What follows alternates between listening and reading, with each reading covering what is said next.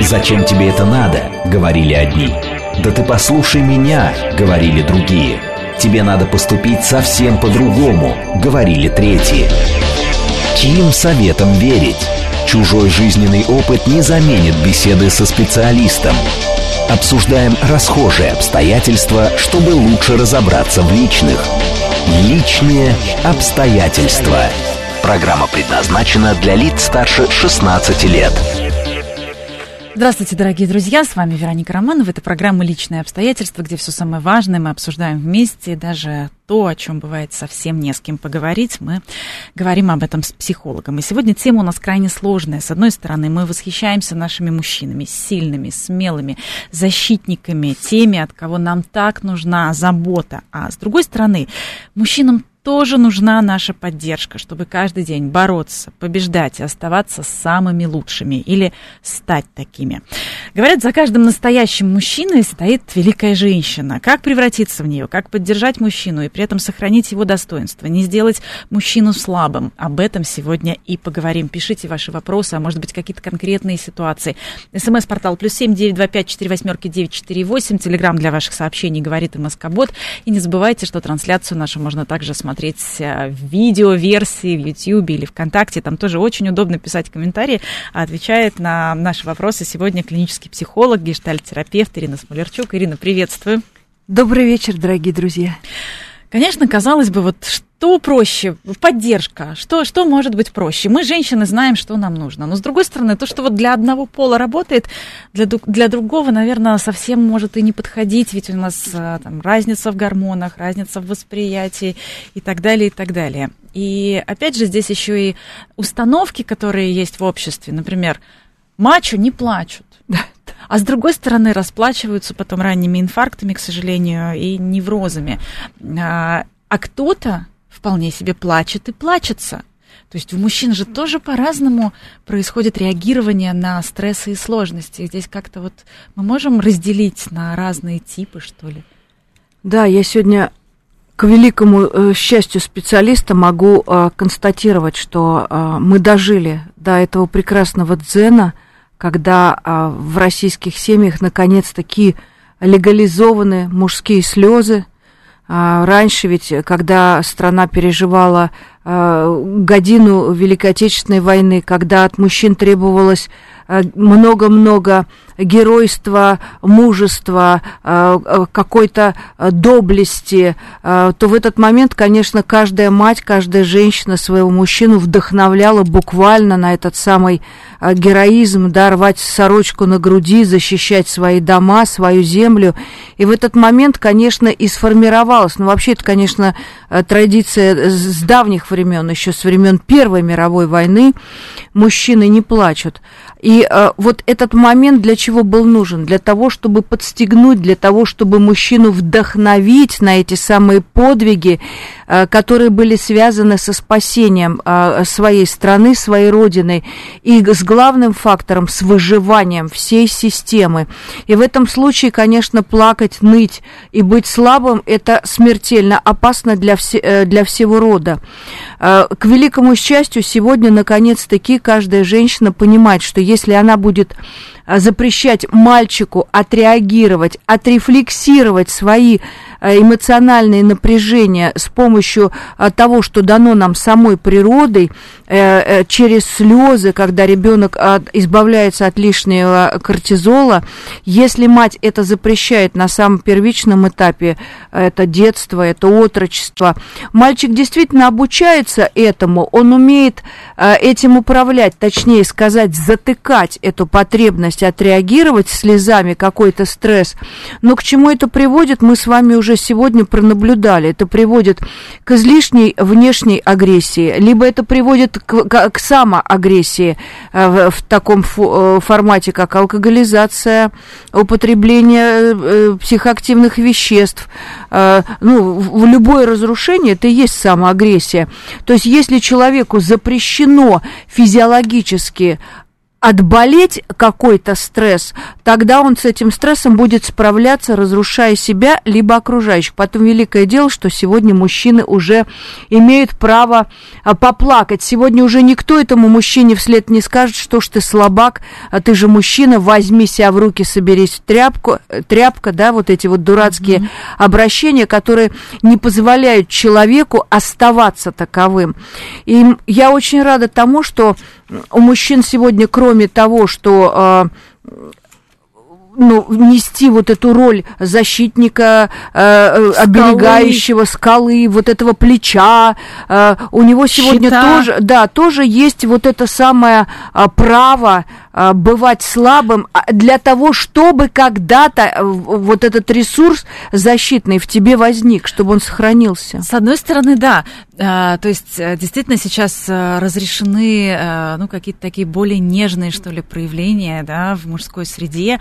А с другой стороны, помните вот старый фильм «Экипаж», когда он совершил подвиг, спас всех, это почему-то, значит, пришел. Погода была нелетная. Но это как раз... Когда мужчина, который нес ответственность за целый экипаж, посадил борт в экстремальной ситуации и так ответил женщине, это история про то, это как раз про настоящую мужественность, не фальшивую, не лицемерную, про то, как он хотя бы одного из своих людей, который был приближен к этой трагедии, он смог сберечь. Ну, какой смысл ему делиться с женой, которая не в курсе ситуации, перекладывать на нее вот эти переживания, да, еще один человек будет в слезах и в горе. Он в этот момент поберег ее. Это такая настоящая маскулинность, да, я взял на себя ответственность, и я сам с этим справляюсь. Это прям такая аутентичность мужская.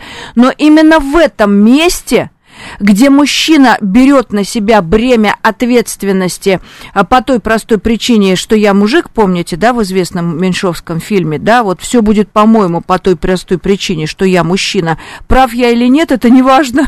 Главное отстоять свою доминанту.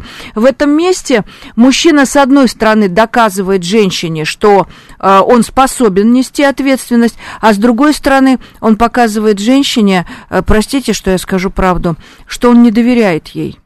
Он не может к ней прийти и рассказать, как было на самом деле. Вот это опасное место. Вот. Но вот здесь вот крайности. Либо все-таки это мужчина, который ищет жилетку и по делу и без дела начинает плакаться и жалиться. С другой стороны, мужчина, который полностью вообще, так сказать, вот айсберг в океане, и все покрыто, значит, мраком. Ну, мужчина айсберг в океане, который всех спас и остался героем, это друг или пациент кардиолога, да, сосудистого хирурга, потому что эти мужчины долго не живут, и каждая женщина, которая нас сегодня слушает, она должна понимать, что если мой муж излишне геройствует, я должна заботиться о его здоровье, потому что он в группе риска. Вот, и вот мы подошли, в общем-то, к основной теме нашего эфира. Вот что здесь делать женщине, когда мужчина приходит, и, с одной стороны, может быть, его нужно разговорить, может быть, нужно не трогать, может быть, нужно погладить,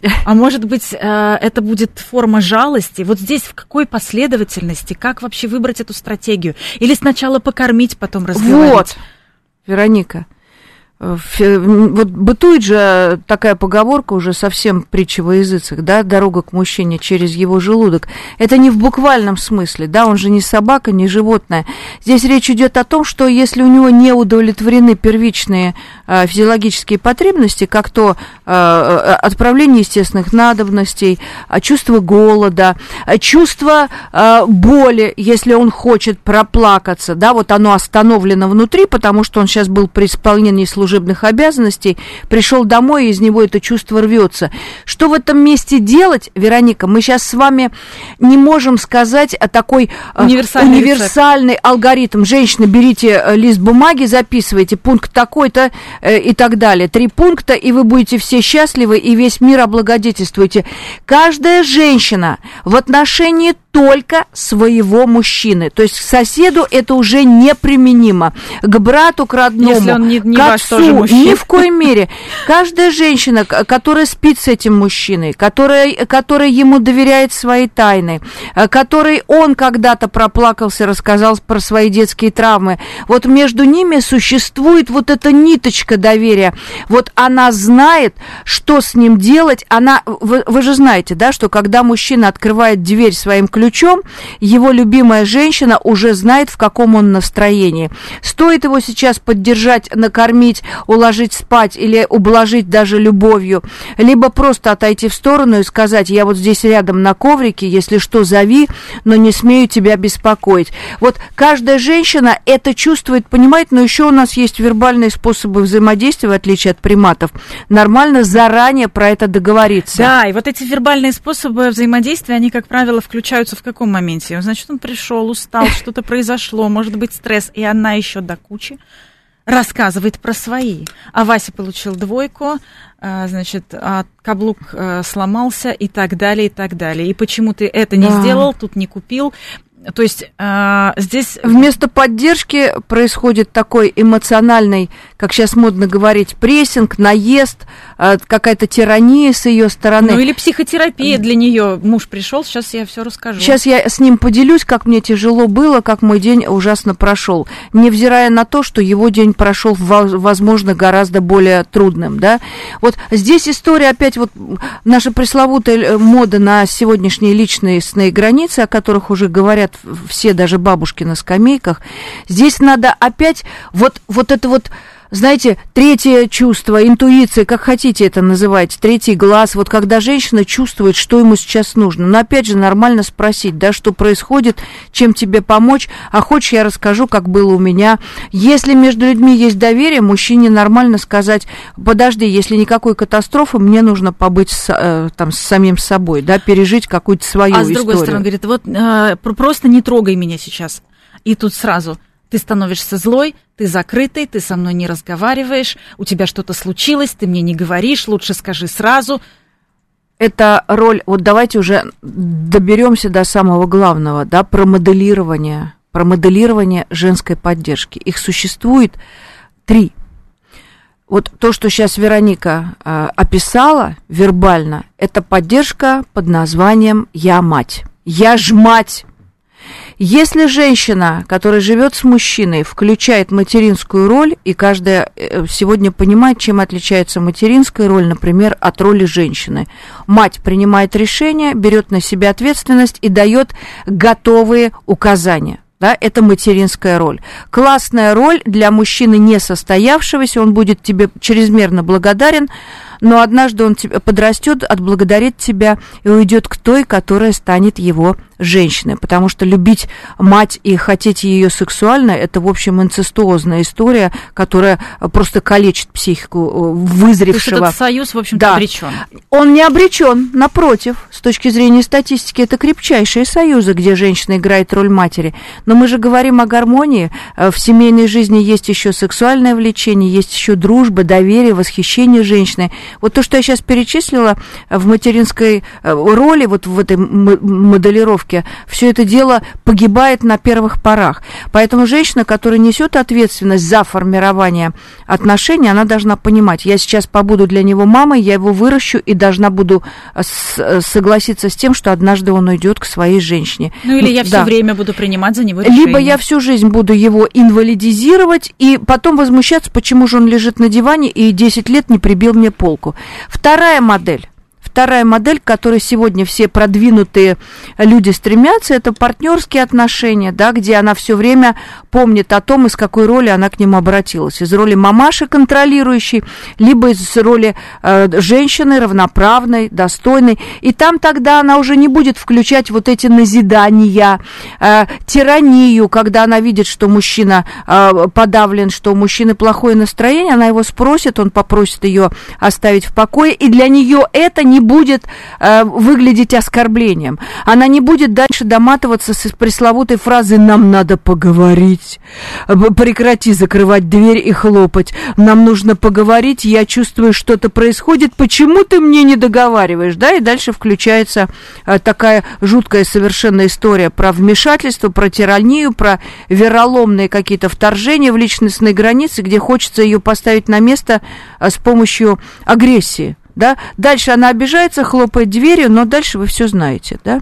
Вот это страстное примирение. Это история уже про садомазохистический альянс. Там тоже есть хороший прогноз, если он тоже готов в это играть. И последняя модель – это раб-начальник, такая традиционная модель. Они все время меняются ролями. То он начальник, она ему подчиняется, то она начальник, он ей в чем-то подчиняется. Это тоже достаточно такая жизнеспособная модель. Но каждый раз, когда мы об этом говорим, про поддержку мужчины, вот сегодня, мы должны понимать, из какой роли я оказываю эту поддержку. Да?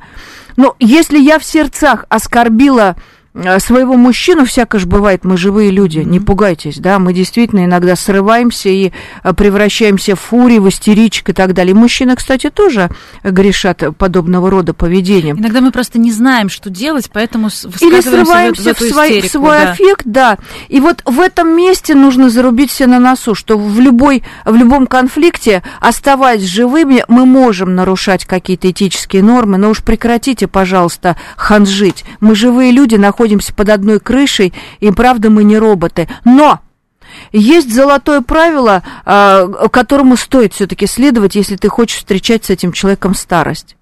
Ну, например, личные оскорбления. Оскорбление человеческого достоинства. Но я уж не хочу говорить оскорбления каких-то интимных особенностей человека. Мне кажется, сегодня уж каждый понимает, что это уж совсем нонсенс, да. Куда там потом двигаться в этих отношениях, да. Вот. Но это, знаете, как человек реагирует на эти оскорбления? Это такой собачий инстинкт. Когда одной рукой собаку треплют за ушком, потом этой же рукой ее шлепают по носу, когда она взяла какой-нибудь дребедень, да? И собака ничего начинает... здорового здесь нет. Да, она отклоняет голову, при том, что она служит своему хозяину. Вот это та самая история, да? Когда вы одним и тем же ртом целуете любимого человека, из этого рта изрыгаете подобного рода какие-то ужасные такие порочащие честь и достоинство человека. Я вам дам сразу рекомендацию, чтобы мы сегодня не выглядели такими рафинированными, да?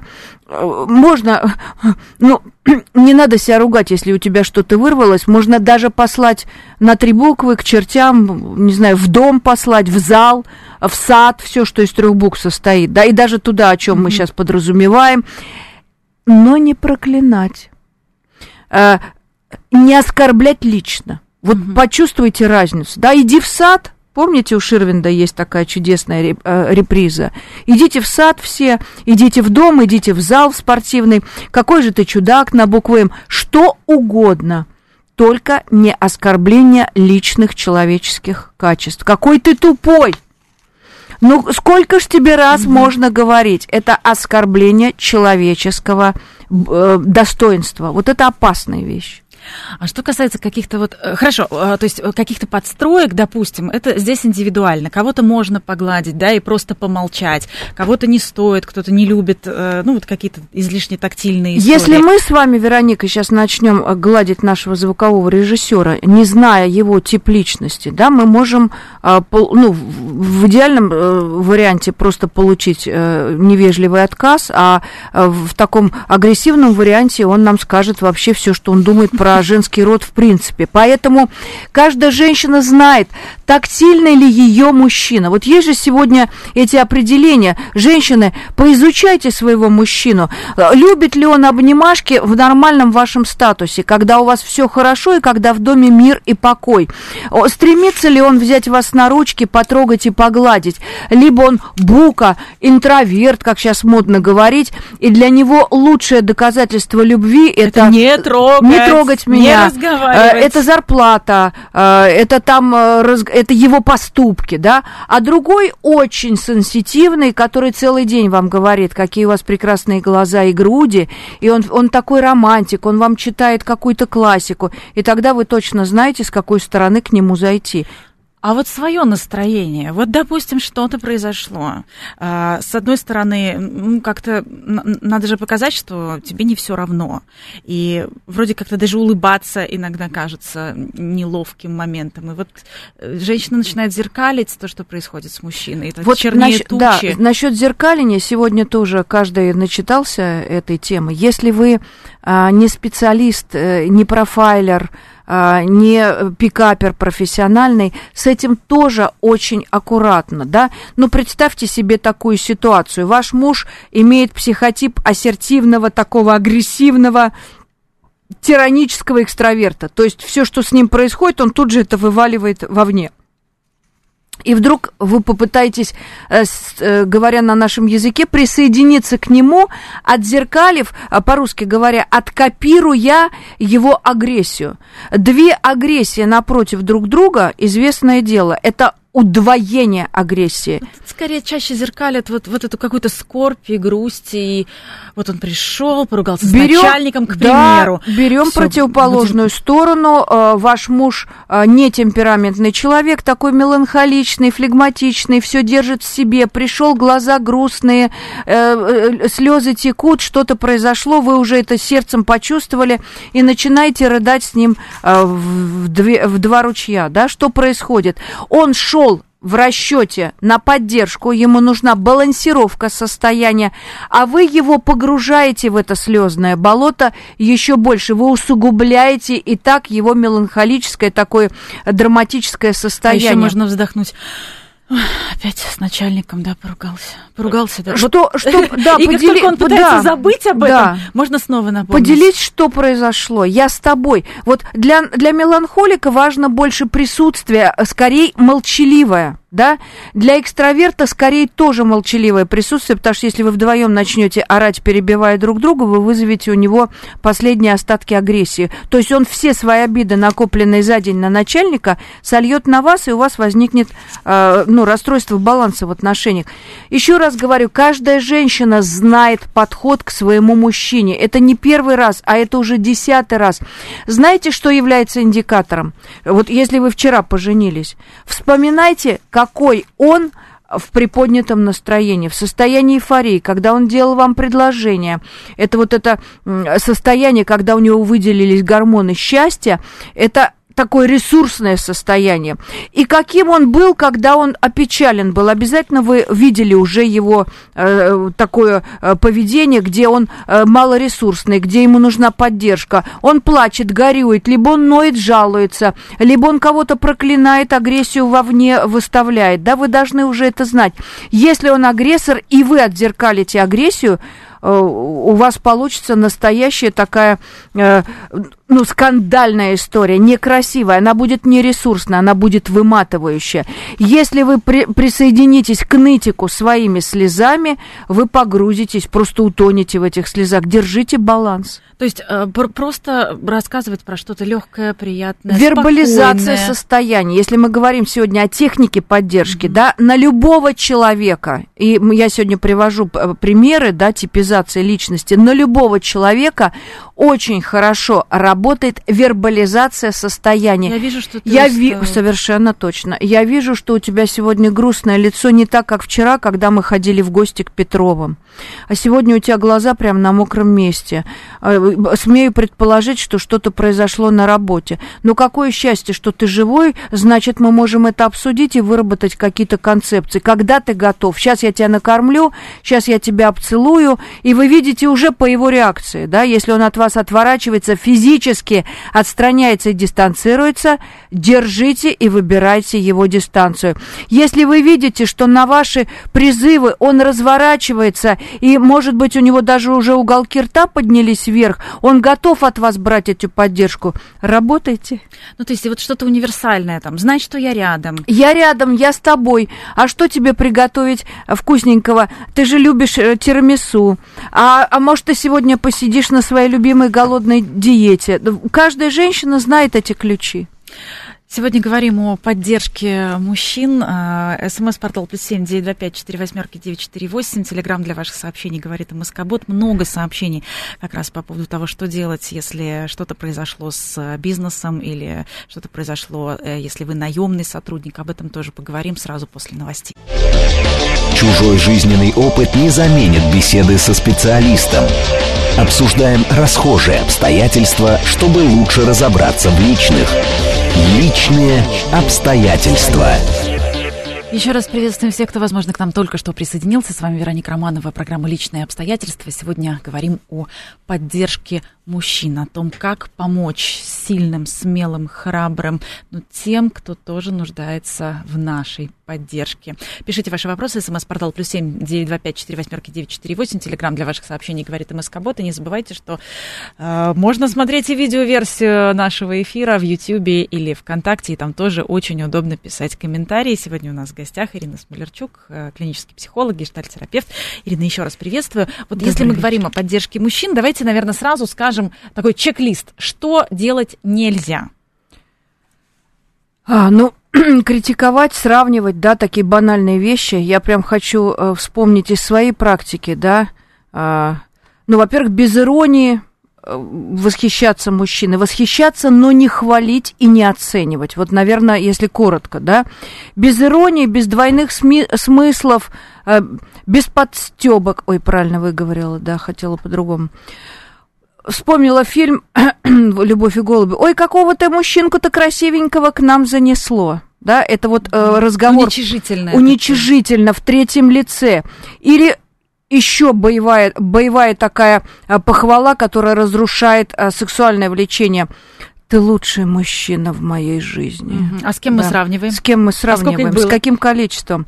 У меня до тебя так никогда не было, да? Или давайте ядерный удар прямо в самое такое темечко. У меня до тебя так никогда и ни с кем не было. У мужчины работает мозг, он очень сильно отличается от женского, да, у него сразу включается, у нас эмоциональная часть превалирует, факты, а у него включается расследование, циферки, причинно-следственная связь, кто, сколько, до кого, да, женщина интересна прошлым, как известно, да, мужчина будущим, поэтому в таких историях... Вот есть правило не перехвалить, вот здесь я совершенно не согласна, я думаю, это еще с времен коллективизации эта фраза пошла, когда нужно было заставлять мужчин по 18 часов пахать. Сегодня нельзя перехвалить своего мужчину, потому что это главное вдохновение для... Вы же начали сегодня с этого, что за каждым успешным мужчиной, вот если мы сейчас начнем называть имена, просто включите телевизор. Любой политик, который сделал карьеру, за ним стоит непростая женщина, да? Сейчас кто-нибудь приведет Хрущева, у которого была... Все скажут, женщина поехала в домашнем халате на встречу с Жаклин Кеннеди, но кто помнит, она была образованнейшей женщиной и знала 3 языка. Вот за каждым успешным мужчиной, который не просто сделал головокружительную карьеру, а он состоялся. Не обязательно он стал каким-то верховодным управителем. Он, может быть, стал хорошим айтишником, но он реализовался. Вот я про это. Может быть, стал хорошим сантехником. Абсолютно точно. Это большая востребованность. Абсолютно точно. Таких специалистов. Это любовь женщины. Но иногда женщины это понимают, возможно, не совсем правильно, что я должна, значит, стать той самой женщиной великой, которая решит все его проблемы. Конкретно найдет 3-ю работу, найдет работу, на которую он устроится, приведет его, значит, поднять героя, накормить героя, разбудить Змея Горыныча, договориться о встрече Змея Горыныча со своим героем и еще, значит, спланировать все так, чтобы он победил. Вероника, вы все сказали, остался 3-й пункт. Да, воспитать этого мужчину, сделать из этого мальчика, вот настоящего такого благородного рыцаря, и помнить главную мою вредную фразу. Ты растишь его для кого-то, ты должна будешь его отдать той самой женщине. Поэтому воспитывать своего мужчину не стоит. Если это не твой сын. Если это не твой сын, с ним, мужчина, с которым ты живешь, с ним надо... сонастраиваться. Дурацкий совершенно глагол, но он прямо в яблочко. Сонастраиваться под него. Ты должна чувствовать, что ему нужно, где его ресурсность, где он будет развиваться, а где он будет чахнуть, да? Очень часто женщина-активистка, такая вот, о которой Некрасов писал, в избу и так далее, коня, вот та, которая коня тормозит и в избу всех заносит, эта женщина, она же хватает на себя вот эту мужскую миссию. Если этот мужчина будет сильный, он убежит. Если это мужчина, два мужика под одной крышей, вы же знаете, в переводе с китайского это конфликт. Если этот мужчина будет слабым, он однажды попротиводействует, посопротивляется, а потом ляжет на диван, скажет: слушайте, а это неплохая роль в жизни, да? Когда она за тебя является решалой, где она берет на себя ответственность и ткасть, и прясть, и все успеть. А переломить эту ситуацию можно, если он уже лежит на диване? Надо себя спросить, зачем я его туда уложила. Всегда за... Сейчас скажу ужасную вещь, но я психоаналитик. Пока женщина заинтересована в живой влаге семьи, в животворящей энергии семейного очага, семья будет жить. Как только в женщине вот это умерло, никакой мужчина, никакими победами и деньгами не сможет сохранить этот очаг. Поэтому, к сожалению, опять вся ответственность за благополучие вот это и развитие системы опять ложится на наши хрупкие плечи. Поэтому, если он лег на диван, спросите себя, не почему он лег, это дурацкий, он заведет вас в чувство вины, этот вопрос. Что я сделала, чтобы он там оказался? И у меня есть на это готовый ответ. Да. Я прихватила власть, потому что мне очень нравится всем этим управлять и писать сценарий своей семьи. И кому-то, может быть, жаловаться. Так и не ропщи тогда. Оставайся мужчиной в своей семье, потому что, если вы оглянетесь, таких семей вынуждены признать 40%, где роли реверсивно сместились, да, где мужчина прекрасно справляется вот с этой феминностью, а где женщина прекрасно справляется с маскулинностью. Тогда, если конкретно не решать проблемы мужчины, не искать ему конкретное место работы. У мужчины нет проблем. У мужчины есть задачи, да, в которых женщина его поддерживает. А вот как? Наводящими вопросами? Она спрашивает... Вот давайте возьмем какую-то ситуацию на работе. Вот он пришел, ноет, у меня все плохо, меня начальник вызвал на ковер. Да, что женщина говорит, которая находится в роли матери? Да мы сейчас на него напишем в трудовую инспекцию, да мы там сейчас пойдем, да ты завтра придешь, ему вот это скажешь. Вот она прям буквально так его настраивает. Да, в результате вспоминается главное правило, да, он начальник, ты дурак. Пока эта иерархия не сломается, ты ничего не сможешь изменить. Если ты считаешь, что твой начальник дурак, иди открой свою компанию и не морочь голову никому, если ты в ресурсе. Что же делать?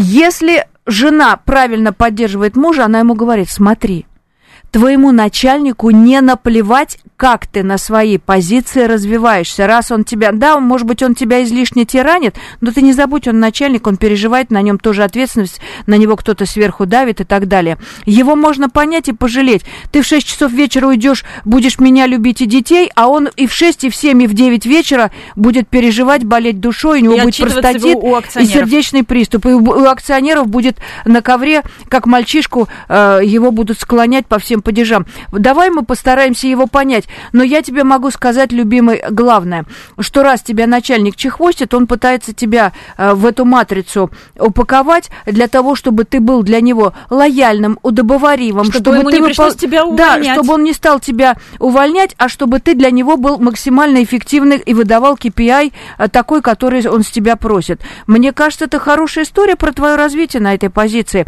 Не сопротивляйся, бери от начальника, спроси, как мне проще сделать, чтобы мы не тратили силы на сопротивление, а тратили силы на тот самый коэффициент полезного действия. А если... Не настраивать его на войну, потому что на войну уходит огромное количество сил.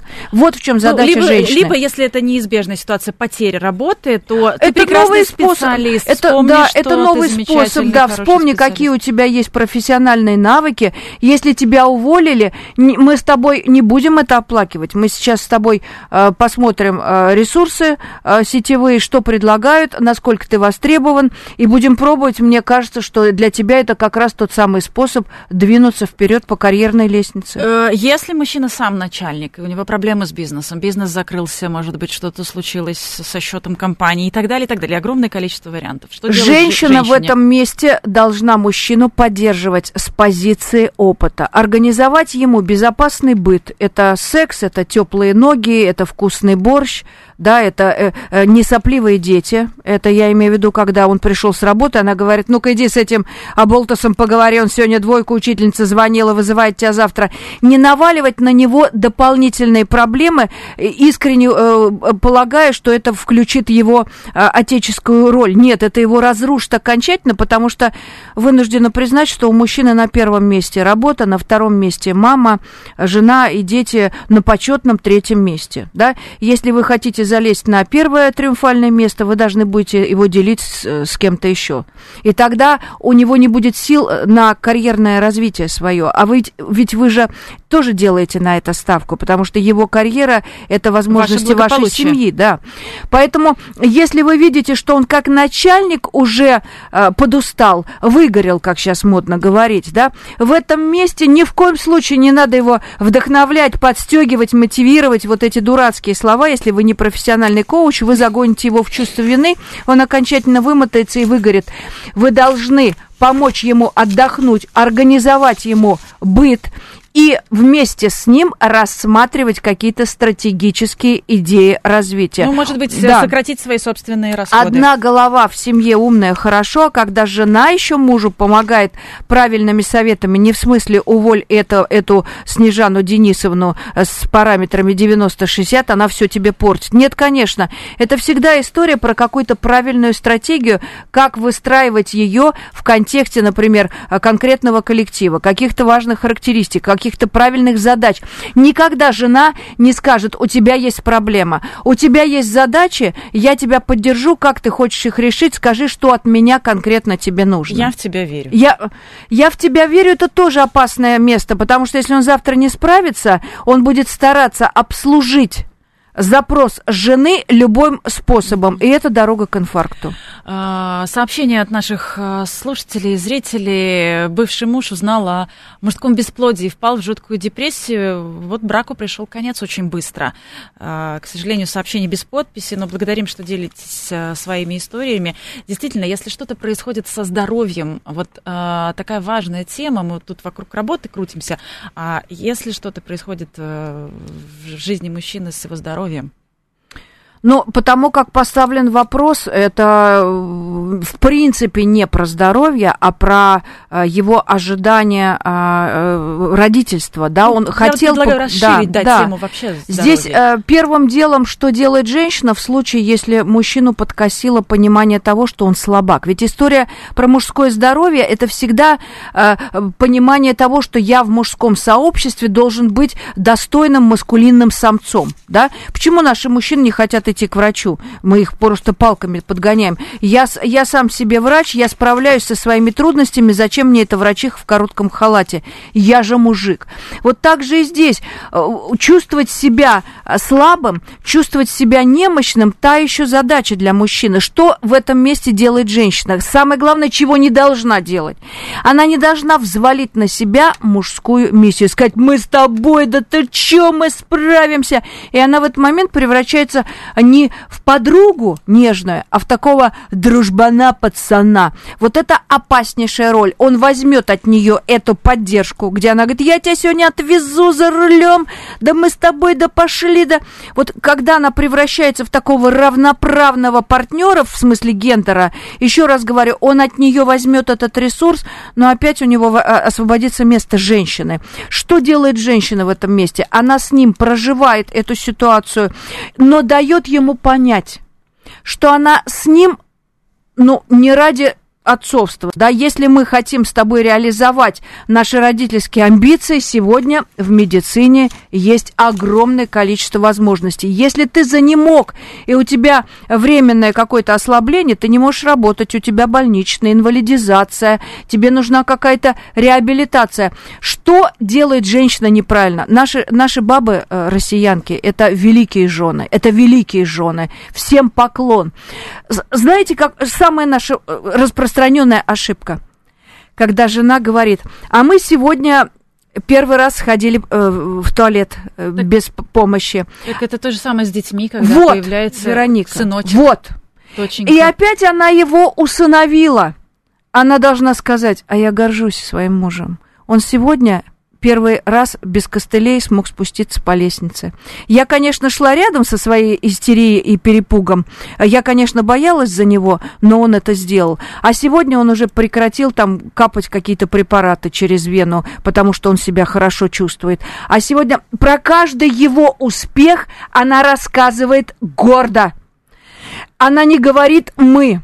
Потому что мы – это присоединение, это разделение, и это то, о чем вы сейчас сказали. Это материнская миссия. Еще раз вам говорю, если вы хотите сохранить близость между мужчиной и женщиной, помните об этом. Не будьте для него мамой-решалой, которая за все несет ответственность, которая со своим ребенком слилась. Да, мама про трехлетнего мальчика говорит: мы сегодня покакали, мы сегодня первый раз попробовали щи кислые, там еще что-то.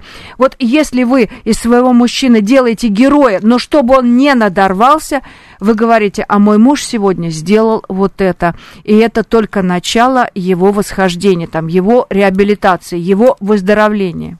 А вот вообще вот эта разница, поддержка сына и поддержка своего мужчины. Когда сын уже в ясном сознании, годам так к 9, ну вот уже начинается у мальчиков такой видимый половой скачок, предпубертат, мамы это уже сегодня знают, как это выглядит физиологически, да?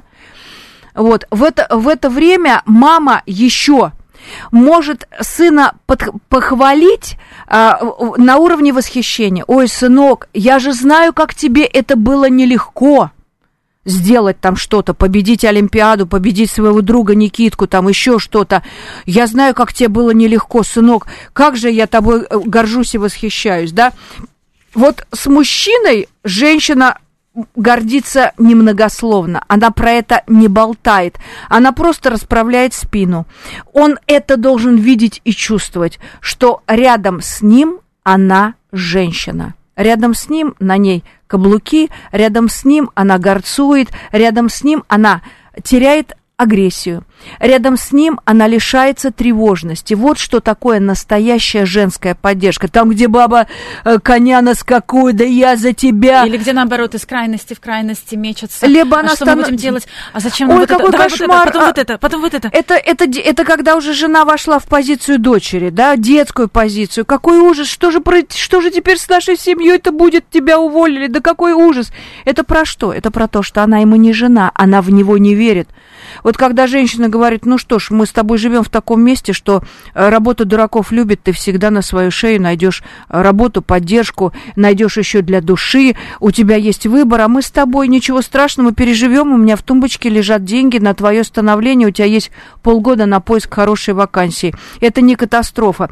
Вот это разумность, взрослость, да? То есть задача сегодняшней жены не ввалиться, как вы сейчас показали, в роль девочки, какой кошмар, что теперь будет, да?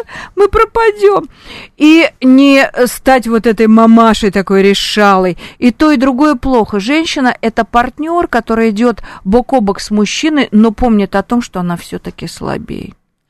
Вот еще очень важный, конечно, момент вообще, каким образом поверить своего мужчину, потому что если внутри семьи, в родительской семье у девочки, в принципе, был вот этот какой-то гиперконтроль, и она не может никому доверить, вот эти вожжи отпустить, и это, наверное, и на собственную семью. Ну, вы сейчас сказали потрясающую вещь, потому что я-то сегодня уже столкнулась с вашим поколением женщин, которые даже не пытаются. Вы задали вопрос из вопроса, вопроса следует, что вы хотите это сделать с собой. Вы хотите дойти до этого уровня дзен, где вы поверите, простите, постороннему мужчине. Ну, так разобравшись-то, да? Вот как поверить постороннему незнакомому мужчине и верить ему свою судьбу, свои деньги, свое тело, своих детей.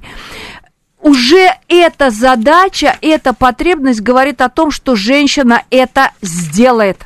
Она будет просто селекционировать собственный выбор не так огульно, не опираясь, там, например, на страсть, а более заходя в какой-то рациональный подход. Да? И это классная история про ответственность за свою судьбу. Страшно сегодня видеть, что женщины боятся даже в этот опыт погружаться и не хотят даже начинать вообще всю эту семейную историю, как раз-таки исходя из своего травматического детского опыта. Мой папа алкаш, всю жизнь мама его с остановки на плечах таскала, и он пропивал зарплату, или он бил, издевался, или еще что-то. Каждая женщина должна для себя сказать: моя судьба уникальна. И если я родилась, это вообще не про эзотерику, это про баланс частиц во Вселенной. Если я родилась, значит, мой мужчина уже где-то есть. Моя задача его встретить.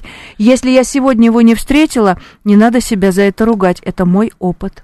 Вот где-то есть, зацеплюсь за эту фразу, в случае, если поддержка необходима на расстоянии, если нет возможности лично присутствовать, что в этой ситуации делать? Как дома можно сварить борщ, включить какую-нибудь приятную музычку, просто не трогать, может быть, какие-нибудь ароматические палочки, вкусные духи и так далее, и так далее. Вот эта вот атмосфера доверительная, спокойная, уютная. Если на расстоянии, если только максимум видеозвонок. Видеозвонок. Вот если говорить кратко, опять же, алгоритм. Вот здесь уже не работают никакие разные типы мужчин, это работает на всех людей. Кратко. Женщина не говорит: как я скучаю, да как мне плохо без тебя, вот ты уехал, полка отвалилась, кран не работает, тут подтекает, там все заржавело, какой кошмар нам без тебя. Она искренне думает, что она таким образом его поддерживает. Нет.